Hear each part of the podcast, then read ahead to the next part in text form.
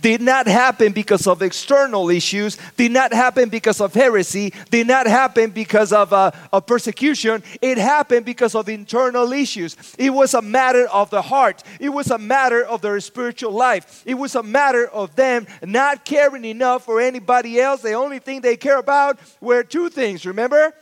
Wealth and health.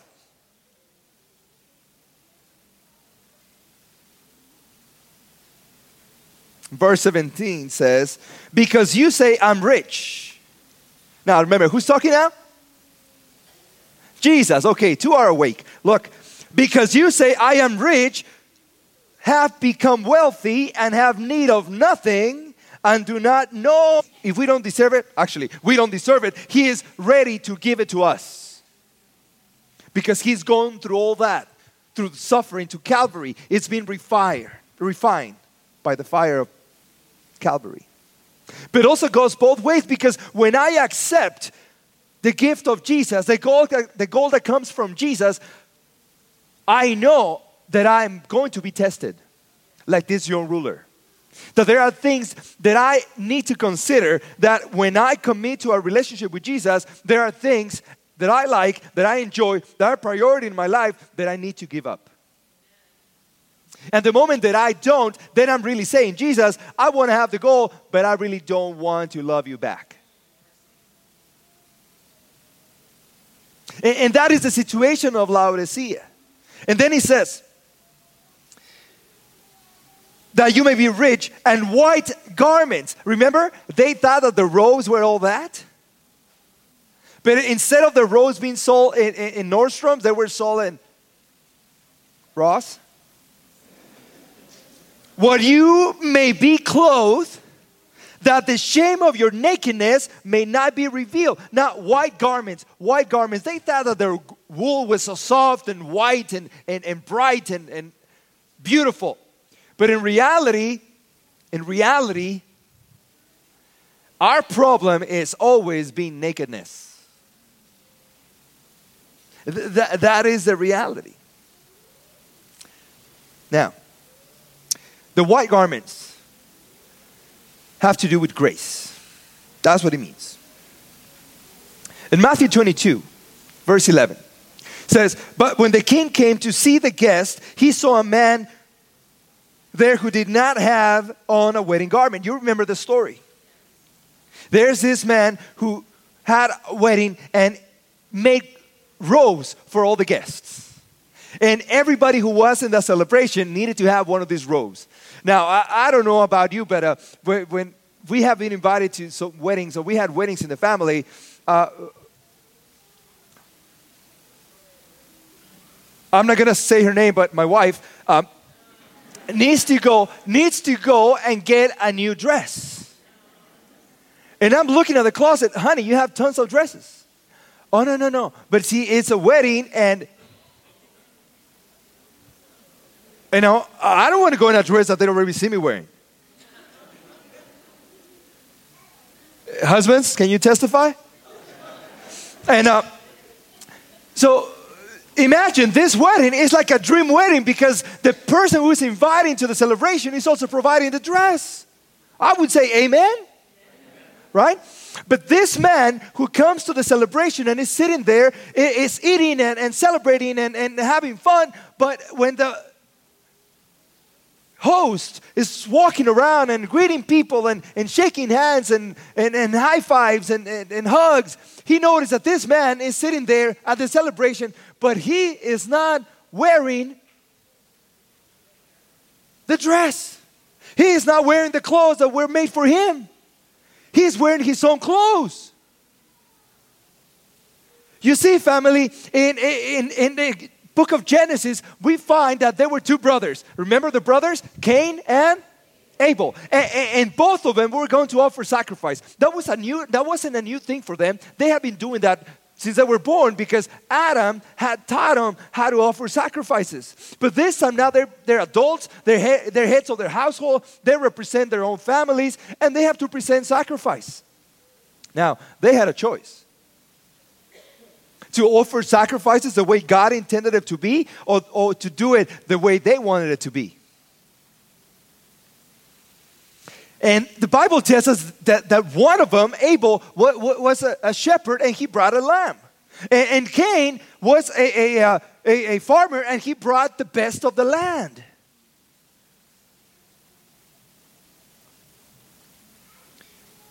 We could say that it was pretty fair. They both brought from what was their work, the fruits of their efforts.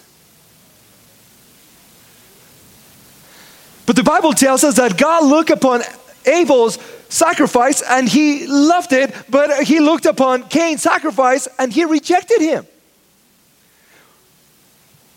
If that's all we knew from the Bible, we would say, well, that God is horrible. But see, the point was not to offer from our efforts, the point was to look at the meaning of the sacrifice. And the meaning of the sacrifice was that somebody who did not have to die died for those who didn't deserve it.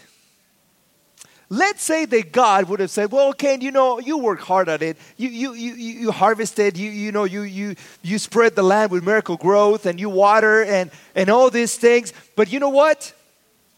This time, I'm going to let it slide. This time, I'm going to take your sacrifice. I'm going to accept it this time. If that would have happened, salvation could also be obtained by works, not by the grace of Jesus. We get to wear that dress at the wedding celebration not because we earn it. If I take my own dress, I'm saying my works are enough. But what Jesus is telling us with this story is that the only way that we can make it to the celebration is by waiting, waiting, wearing. Wait for me. Wearing the dress that he has prepared for us. And he's telling the church of Laodicea it's not your diet, it's not your doctrine, it's not your appearance. Are you waking up this morning? is what I have done for you that is going to make you to be there. Now, in Genesis 7, last week we, we, we visited the temptation, the moment when Adam and Eve, well, actually, Eve had the conversation with the serpent. Remember that? He's just saying, yeah, but you don't remember. Uh, but today we see the, the, the follow up of that story. And in that story, we, we, we have Adam who ate from the fruit that Eve gave him. That's what the Bible says, right? I'm not shifting blame to Eve. No, that's what the Bible says. So they both eat. And now the Bible says in, in verse 7, chapter 3, that the eyes of both of them were open. And they knew that they were. Remember what I told you before that our problem has always been that we are naked? Now, this opening of the eyes does not mean that they were blind before. No. You see, my, my, my grandma, my mom's mom, told me once. She said in Spanish, El que nada debe, nada teme. He who owes nothing, fears nothing. Adam and Eve, before they sinned, they had nothing to worry about. They had a continual and personal relationship with God. In fact, we know from the spirit of prophecy that Adam and Eve had in the cool of the day meetings with God. But after they sin, their eyes are open now because now there's something in their heart, and, the, and, and their heart is now brewing fear because they know that the relationship that they had at one, once with God now is broken and now they have to hide. Now they're not covered by the grace of God. Are you following me? They're not covered by the grace of God. Now they are naked. And there is nothing they can do to cover themselves up. In fact, they tried. The Bible tells us they went to gather fig leaves and they put around their body. Now, I, I, I, when the house where I grew up, we had a fig tree, and and and um, in the summer, I had to go and, and and pick the figs when they were dark, when they were sweet and, and plum. I had to go and get them in a basket, but I hated it. And the reason why I hated it is because when you when you pluck a fig or, or you you know are touched by a by a fig leaf, there's they're itchy what were they thinking? Are you with me? That teaches us a lesson, family. And some just woke up, they're like, what, what are they? What, what? Every time, every time that I try to cover up by myself what only God can cover, I will always be uncomfortable.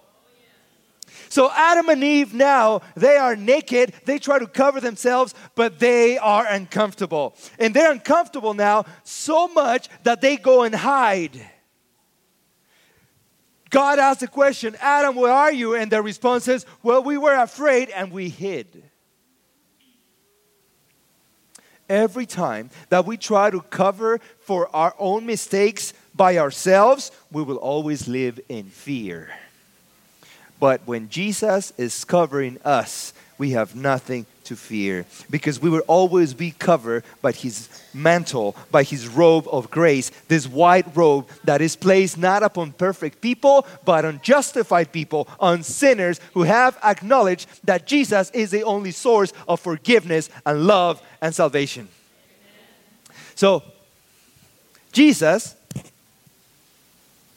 and there's something that I want you to learn. And this is the, the last, the only thing that I want you to remember through all this eight sermon series Jesus loves you. Verse 19. As many as I love, can you read it with me? As many as I love. Who's saying this? Jesus. I rebuke and chasten. Other version of the Bible, more a little more contemporary, says, "The ones that I love, I correct and punish." I don't like the punish; I like the correction. But I'll tell you what. All of us who have been parents, if you done your job at least once, you disciplined your children when they were wrong. In fact, the Bible says the, fa- the, the father who loves his child uses a rod. I have three rods at home. Just kidding, just kidding. But this is what God says because I love you and you're making a mistake, you're going the wrong path, I need to correct you. Therefore, he says, be zealous and repent. And repent. See, to repent does not mean that I need to change my behavior only. It means that I hated it so much where I was that I don't want to be there again. Verse 20 Behold, I stand at the door and knock. If everyone hears my voice and opens the door, I will come in to him and dine with him and he with me. Now, this is the moment when you need to be awake. Where is Jesus standing at? Inside or outside? Jesus is outside. Jesus is not in Laodicea. What? Jesus is not in Laodicea. He hates their behavior, he hates their attitude so much that they make him vomit.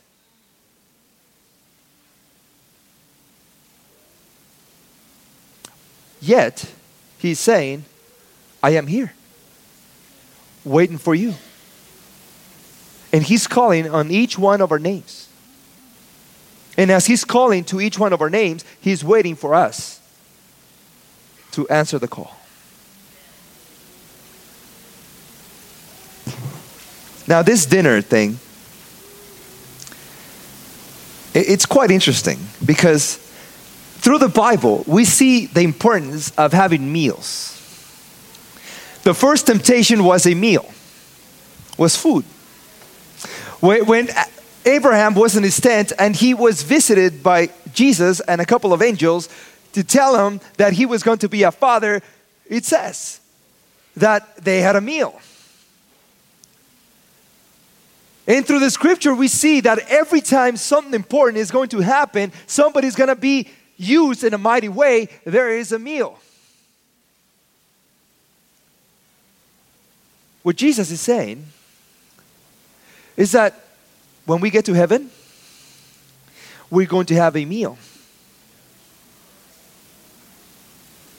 Because every time that somebody has allowed Jesus to, or, or God to have a meal with them, their life is not the same anymore. Jesus is saying, once you listen to my voice, once you answer the call, we have a date, a dinner date.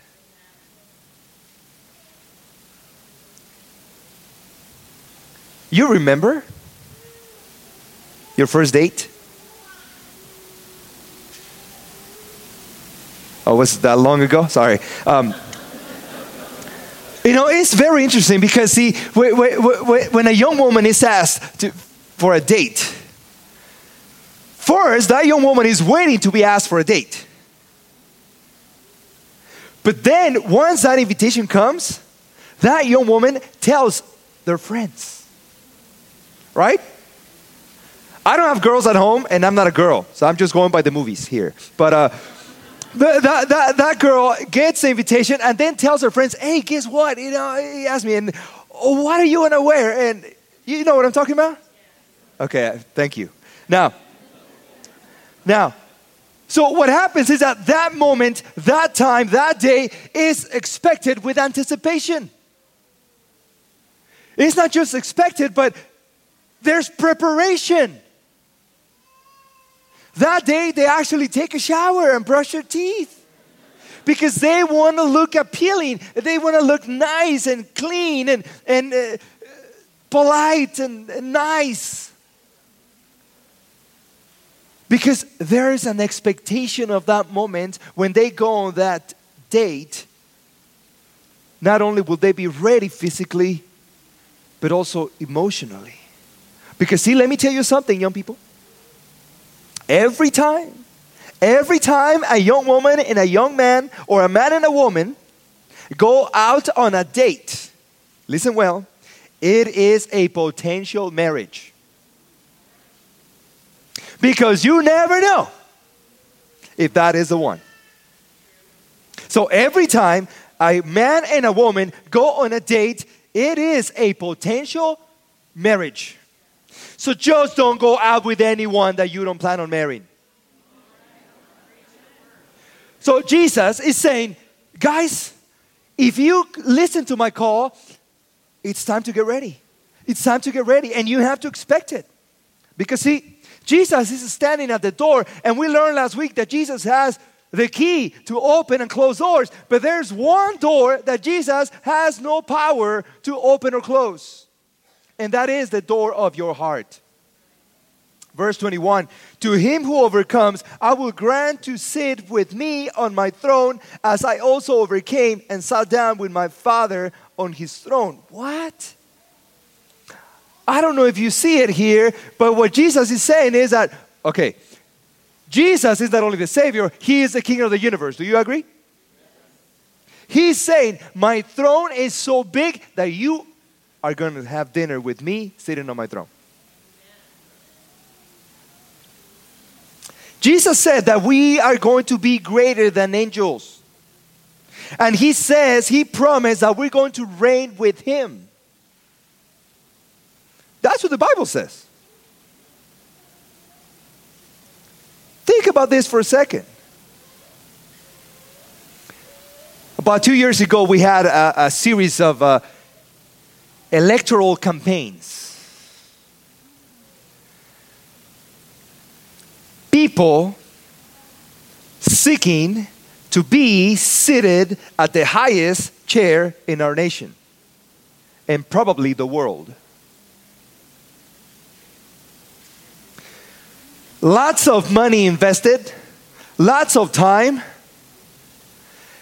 social scrutiny, political scrutiny, and they're willing to pay that price just to sit at that table at least for four years. Jesus is saying, I have a place that is higher than that.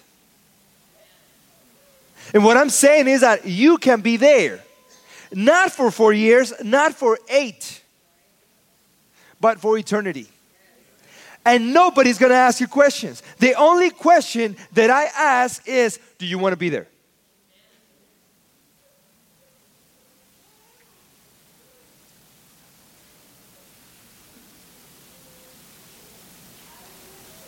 There's a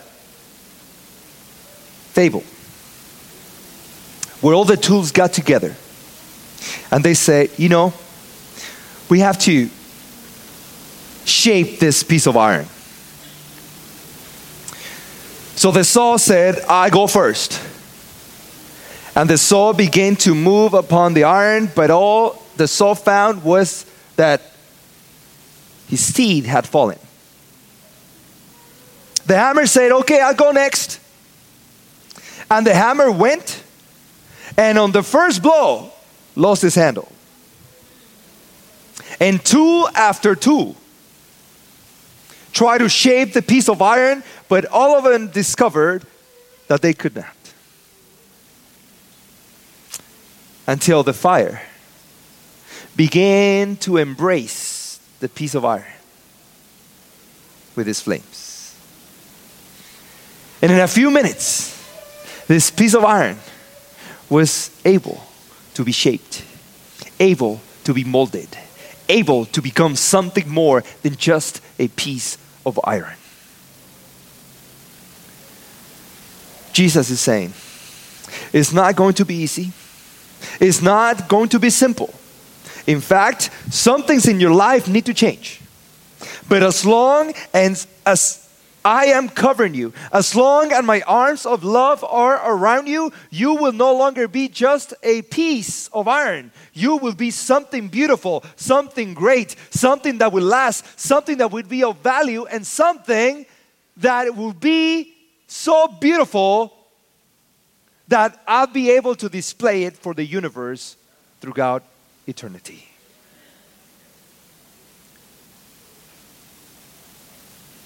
If we don't find our value in Jesus, we are just poor, sick, and naked.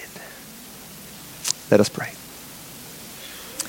Heavenly Father, we are so grateful that today we can call you our Lord and Savior. Father, we call upon you because we've tried in so many ways, and in fact, we thought that because of our works, we got it all together. But we've discovered that we are so far from the goal that there's nothing we can do about it, and we just get resentful and judgmental, and we try to blame others because for their sin when our sin is even worse. So today, Father, we pray that we learn to be loved by you and may your grace cover us in a way that nothing else will be needed.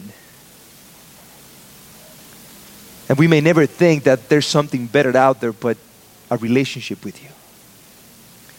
And Father, we pray that those ancient words of hope be what remains in our minds. In the name of Jesus, we pray. Amen. And you know, family, those same words, those ancient words of love, have always been left for us in the scripture. And as we think on this, let us hear this song.